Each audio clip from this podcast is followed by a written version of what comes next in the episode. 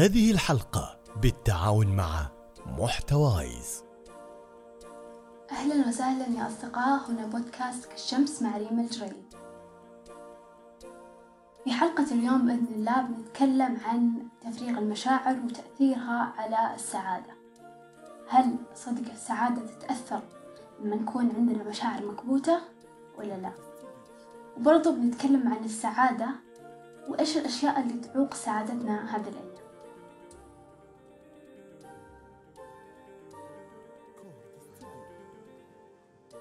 أول شي خلونا نتكلم عن الدلائل اللي ممكن إحنا نشوفها في أنفسنا أو في غيرنا ونعرف بالتالي إنه إحنا قاعدين نعاني أو عندنا مشاعر مكبوتة واحدة من هذه الأعراض اللي كانت موجودة عندك معناتها إن عندك مشاعر مكبوتة تحتاج إنك تتعامل معاها الشخص الانفعالي اللي يثور غضبه من أي شيء ويعلم فعلا بأنه لا يستحق الغضب.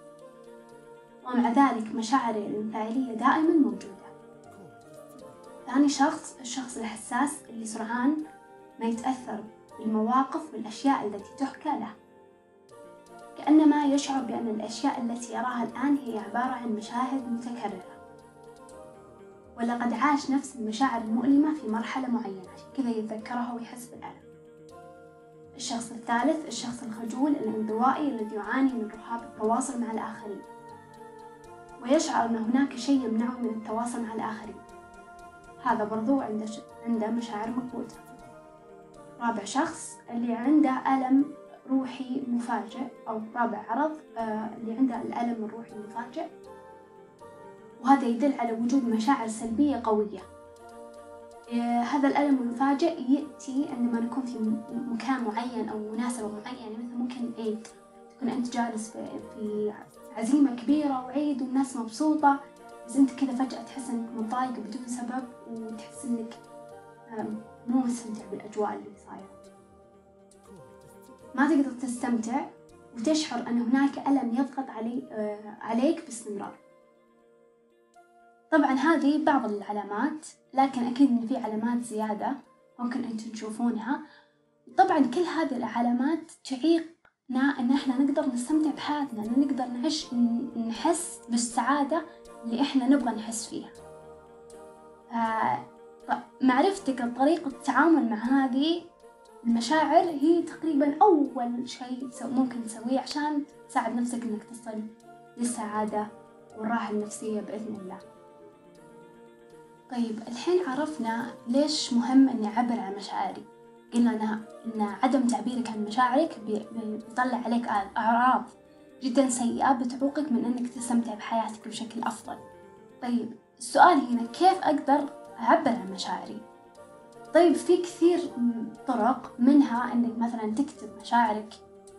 أنا مثلا شخصيا ما أفضل الكتابة أفضل الكلام. فأنا مثلا ممكن تفتح التسجيل الصوتي اللي موجود عندك في الجوال وتجلس تتكلم وتعبر عن كل اللي بداخلك كأنك قاعد تكلم أو تسجل لشخص ثاني. هذا شيء مرة بيساعدك. ممكن تجرب بعد إنك تكتب, قصة حياتك أو تكتب قصة الظرف السيء اللي مر عليك بحياتك.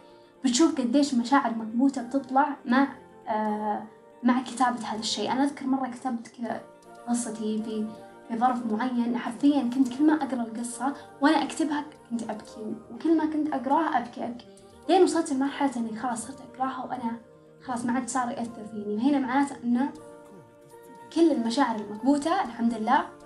طلعت طيب إذا أنت ما تعرف ما تعرف تتعامل مع مشاعرك أو مثلا يعني مو مو متعود إنك مثلا أنت بنفسك تتكلم عن مشاعرك أو إنه تكتبها أو شيء. هنا أنصحك مثلا إنك تروح لأخصائي اجتماعي أو أخصائي نفسي حسب حالتك أنت تشوف. إذا أنت والله مشكلتك تحسها بسيطة ما وصلت إنها تكون اضطراب نفسي هنا روح لأخصائي اجتماعي. لكن إذا كانت المشكلة جدا قوية لدرجة أنها بدأت تظهر عليك أعراض نفسية. هنا لا روح لأخصائي نفسي يساعدك على أنك تتعامل مع المشاعر المكبوتة اللي هنا جواك. تتكلم تفضفض بس برضو انتبهوا من نقطة أنه ما تروح لأي أخصائي اجتماعي أو أي أخصائي نفسي أنك تختار شخص بعناية. وبقول لكم بما أني أخصائية اجتماعية بقول لكم أنه كيف إيش ممكن يفيدك الأخصائي الاجتماعي. طيب آه، أخذت هذه المعلومات من ثريد كاتبتها الأخصائية الاجتماعية سارة. تقول الكثير يسأل ما هو دور الأخصائي الاجتماعي. الحين لما تروح عند دكتور عيون بسبب مشكلة في عينك دور الدكتور هنا يعالج مشكلة عيونك فقط. وراح يعطيك علاج ويراجع معاك حتى يطمن على وضع عينك. لكن أخصائي الخدمة الاجتماعية لما تزورها لسبب ما وتشتكي من مشكلة واحدة هو ما راح يركز على المشكلة المطروحة فقط. بل راح يحاول يفهمك ويدرس عدة جوانب في حياتك لأن ممكن علاج مشكلتك يحتاج إلى تدخل في أمور أخرى غير اللي أنت ذكرتها. ممكن يوصلك لأصحاب خبرات أخرى ويكون بجانبك خلال هذه الرحلة. أو هذه المرحلة. هو كاليد يمشي معك إذا أنت اخترت تشاركه رحلة رحلة تصعيد حياتك لوضع أفضل. أخصائي الخدمة الاجتماعية لا يقف على دور واحد هو يمثل عدة أدوار موجودة في عدة منشآت. إذا عندك مشكلة اجتماعية أبحث عن أخصائي ثقة. مثل ما تبحث عن طبيب ذو مؤهلات عالية لأن كلاهم قادرين بعد إذن الله أن ينقذون حياتك. طيب وين ممكن تلقى أخصائي اجتماعي؟ الحين أنا عرفت أن أخصائي اجتماعي صدق بيساعدني بيفيدني في حل مشكلتي وإنه مو مو مثلا أنا والله أجي أقول له مثلا عندي مشكلة مثلا مع أختي. ما راح يركز على هذا الشيء بيبدأ يركز على الجوانب الثانية من حياتي اللي ممكن أدت لوصول هذه المشكلة أو نشوء هذه المشكلة عندي. طب أنا كيف أوصل للأخصائي الاجتماعي هذا؟ الحين كثير مننا يعني يصير عنده صعوبة في إنه يروح يزور الأخصائي الاجتماعي في في مثلا مقرة أو في مكانه. فالحمد لله التقنية وفرت لنا طرق وسبل كثيرة إنك تتواصل مع الأخصائي الاجتماعي عن بعد. في تطبيق اسمه موعدي اللون الكحلي آه، وفي تطبيق اسمه لبيه وفي تطبيق اسمه السنارة كل هذه التطبيقات مرخصة من وزارة الصحة. وبإذن الله أنا قريبا جدا. بعد ما أخذ الرخصة الطبية بفتح مجال الاستشارات. للي حاب ياخذ استشارات عندي بما إني أخصائية اجتماعية. فهذا شيء من القريب العاجل إن شاء الله في هذه السنة. طيب الحين عرفنا كيف نتعامل مع مشاعرنا المكبوتة سواء لحالنا أو أو باستعانة بمختص معين أو شيء زي كذا. طيب الحين نبغى نعرف السعادة. إيش هي السعادة؟ وكيف أنا إذا مثلا أنا ما عندي مشاعر مكبوتة أو خلاص تعاملت مع مشاعري المكبوتة لكن إلى الحين مو قادر ألقى السعادة اللي أنا أبغاها والراحة النفسية وغيرها. في آه، تغريدة أو ثريد شفته في تويتر جدا أعجبني قاعد يقول لي سر السعادة بدون فلسفة. يقال تكمن السعادة في نقطة في نقطة التقاء الواقع مع المأمول. طيب خلونا نغوص في تحليل هذه العبارة شوي. الإنسان بطبيعته كائن يأمل. ويتطلع على الدوام. وهي عملية إدراكية لا إرادية لا نستطيع إيقافها. يعني هذا شيء من طبيعتنا إحنا كبشر نحن نأمل ونتطلع لشيء أحسن في حياتنا ولشيء أفضل. دماغك يعرض لك تطلعات وأمال باستمرار. قد تكون ضخمة مثل تطلعاتك بشريكك أو سكنك المستقبلي أو جدا تافهة مثل درجة سخونة الشاورما التي ستتناولها بعد قليل. ولكن على الرغم من كون هذه العملية مستمرة إلا أن الإنسان قادر على التحكم بكيفية الاستجابة لها. دعني أشبهها بالمطر. لا تستطيع إيقافه ولكن تستطيع أن تفتح مظلتك لتحمي ملابسك وأن تضع حوضا تجمع فيه شيئا منه لمآرب أخرى. طيب لو نبغى آه نرسم آه خطين. خط للسعادة وخط للشيء اللي إحنا آه أو خط للواقع وخط للمأمول. فهم يمشون بخط مستقيم يمشون بتقاطع. يعني يمشون يمين يسار يمين يسار ويتقاطعون في نقاط معينة. لما تتقاطع هذه النقاط هنا أنت توصل للسعادة. لما يتقاطع الواقع مع المأمول. يعني مثلا أنت كنت تتوقع أنه طعم الشاورما بيكون مرة لذيذ. فصار نفس توقعك. الواقع صار نفس توقعك. هنا بتكون مرة مبسوط ومرة سعيد. بيقول لك هنا هذا المغرد اللحظة التي يلتقيان فيها هذه لحظات السعادة والفخر والإنجاز بحياتك ما قد تسألت ليه لو كان عندك شيء تريده بشدة وتحس إنك لو حصلته بتكون أسعد إنسان ولكن بمجرد ما يصير تحس بشعور عادي أو أقل مما كنت تتوقع. السبب أن دماغك مباشرة يبدأ بتطلع لمأمول جديد وتبدأ منحنيات الواقع والمأمول بالإفتراق مجددا. يعني من يوم توصل للشيء اللي انت تبغاه خلاص مخك يقول يلا الخطوة اللي جاي اللي بعده وش نبغى نوصل له بعدين؟ فما يخليك تستمتع بالشيء اللي انت وصلت له حاليا. فإحنا لازم نروض أنفسنا ونعودها على إنها تنبسط بالإنجاز الحالي. بعد ما تبدأ منحنيات الواقع والمأمول بالافتراق تبدأ تتشكل الفجوة بين الواقع والمأمول. وهنا تبدأ تشعر بالتوتر والخوف في البداية ثم قد تتطور بشكل سريع إلى توهان وحيرة وشك بالنفس وكآبة. إذا لم تستطيع التحكم والتأثير إما بواقعك أو تطلعاتك لإرجاع منحني الواقع والمأمول لتقاطعها مجددا لذا نقدر نستخلص أن السعادة حالة يستحيل تكون دائمة. يعني هذا شيء لازم إحنا نعرفه أنه مستحيل تكون مبسوط أو سعيد بشكل دائم ولكنها تنتج عبر تقاطع الواقع مع المأمول عبر الزمن. وهذا يعني أنك بإدارة صحيحة للواقع والمأمول تستطيع إكثار تقاطع منحنيات الواقع والمأمول بحياتك. يعني مثلا لما أنا أحط أصلا توقعات أو مأمولات أنا أبغى أوصلها في حياتي هي تناسب قدراتي وتناسب أنا إيش أعرف أنا إيش أقدر أنجح فيه وأبغى أنجز فيه. شيء أقدر أوصل له. فإذا وصلت له فتقاطع الواقع مع المأمول فأنا بشعر بسعادة بشكل أكبر. عكس لما أحط أشياء متوقعة جدا كبيرة وما أقدر أنا أوصل لها جدا صعبة علي. وهذا الناس اللي يقعون فيها غالبا اللي يحطون مثلا توقعاتهم أو أشياء بالناس. يعني خليك توقعاتك على نفسك. الناس جاء منهم خير جاء ما جاء خلاص لا, لا تضيق صدرك هل توقعاتك دائما وسبب سعادتك مرتبطة بنفسك مرتبطة بالأشياء اللي أنت تقدر تتحكم فيها؟ لا تربطها بشيء أنت ما تقدر تتحكم فيه. وبرضو من سلبيات المدينة المعاصرة على الصحة النفسية هو رفع استحقاقات الرفاهية بدرجاتها المتعددة. يعني مثلا تشوف تحس إنه لازم تسكن أحسن سكن عشان تكون مبسوط أو سعيد لازم تلبس احسن لبس ساكن من أفضل الأماكن تتنزه وتسافر كثير وغيرها لأنك تشوف الناس. آه يعني السوشيال ميديا فتحتنا على بعض فصرنا نقارن حياتنا بالحياة الآخرين وهذا يأثر على شعورنا بالسعادة. المشكلة كلما ارتفعت استحقاقات استحقاقات الرفاهية صارت السعادة أغلى سعرا وأصعب تحقيقا. حيث لم تعد الأشياء البسيطة تحقق من السعادة كما كانت تحققه في السابق. يعني قبل ممكن شيء بسيط ممكن أكلة يجيبونها يجيبها أبوك من وهو راجع من الشغل قبل ما ينفتح العالم على بعض. بتنبسط وتفرح بس الحين لا صار صار سعر السعادة أغلى. تحتاج تجيب شيء الهدية مرة غالية وأشياء مرة آه، ضخمة عشان تحس بالسعادة. للأسف هذا الشيء آه، جدا مزعج ويأثر على آه، سعادتك بشكل كبير.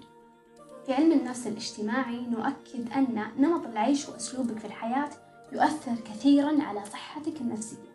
لا تتوهم أن السعادة ذات مصدر وحيد. الرفاهية والمتعة واللعب واللهو هذه أشياء ممكن تساعدك.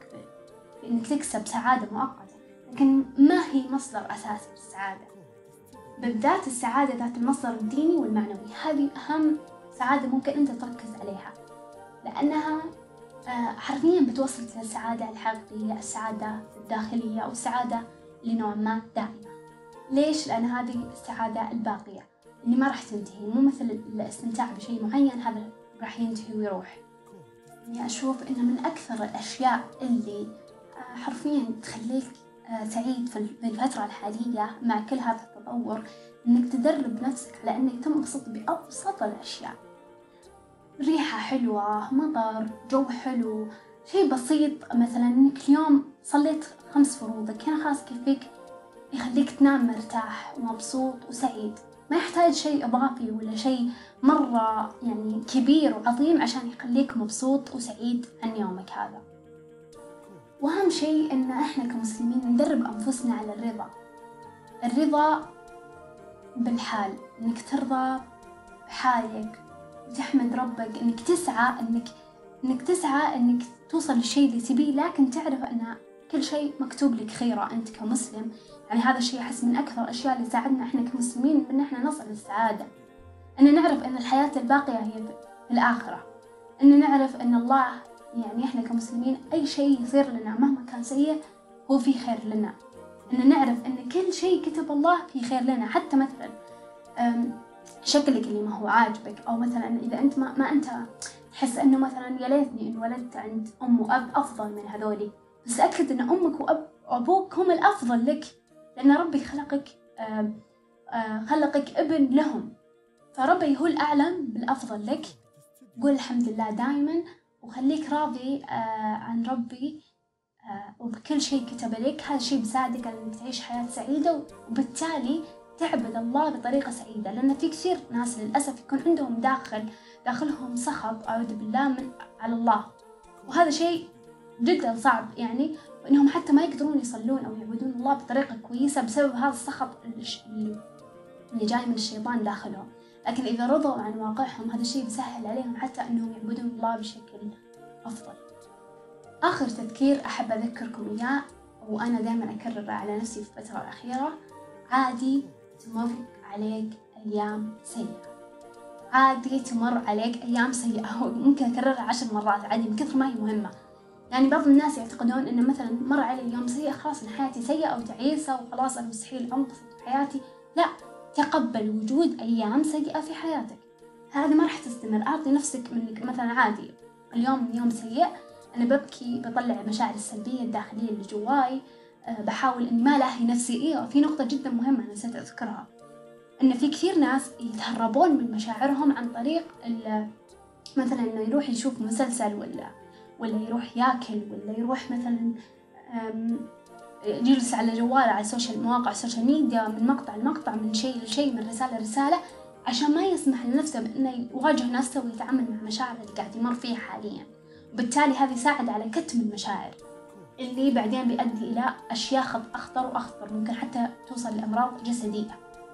لكن مجرد ما أنت تمر بألم أو تجربة سيئة في اليوم مثلا أنا مريت بموقف سيء أنا بحاول إني أجلس مع نفسي أسمح لهذه المشاعر إنها تمر إنها تطلع إني أبكي إني مثلا أتصل بصديق وأفضفض له وأتكلم عن الشيء اللي صار لي. وجود صديق يعني إحنا بالبداية تكلمنا عن إنه أنت تقدر تساعد نفسك في تفريغ المشاعر أو إنك تطلب مساعدة من أخصائي اجتماعي أو أخصائي نفسي. برضو إن يكون عندك صديق أنت تقدر تستند عليه هذا الصديق من جد لما تكلمه وتروح تفضفض له وتقول له تشكي له عن مشاعرك أهم شيء إنه ما راح يقلل من قيمة مشاعرك. ما راح يقول لك خلاص بلا دراما ولا خلاص ترى أنا أنت مثلا بس 24 ساعة تتحلطم ولا مدري إيش. لازم تختار صديقك بعناية اللي تفضفض له. طبعا اللي ما عنده هذا الصديق زي ما قلنا يروح لأخصائي اجتماعي أو غيرها لكن وجود هذا الصديق نعمة جدا كبيرة. وأنت برضو خليك صديق كويس للي حولك لأن لما شخص يجي يتصل عليك يفضفض لك أو يتكلم خليه يطلع كل الأشياء السلبية. لا تقول له ترى بكرة أحسن ترى ما يحتاج بالبداية خليه يفضفض ويطلع كل اللي بقلبه. بعدين هو إذا فضلت المشاعر السلبية اللي داخله نظرته للحياة بتكون إيجابية. وإذا تبغون تستزيدون أكثر عن هذا الموضوع اسمه حلقة الإيجابية السامة. بحط لكم رابط الحلقة في صندوق الوصف الوصف بإذن الله. حلقة آه جدا ممتعة آه كانت آه وأنا أتكلم عنها وأنا أكتبها جدا استمتعت بهذه الحلقة وهي جدا مهمة. أتمنى أنها أعجب أعجبتكم. تقدرون تقيمون الحلقة وتشاركونها مع أي شخص برضو إذا أعجبتكم. وكل الحب بإذن الله نلقاكم في الحلقة القادمة.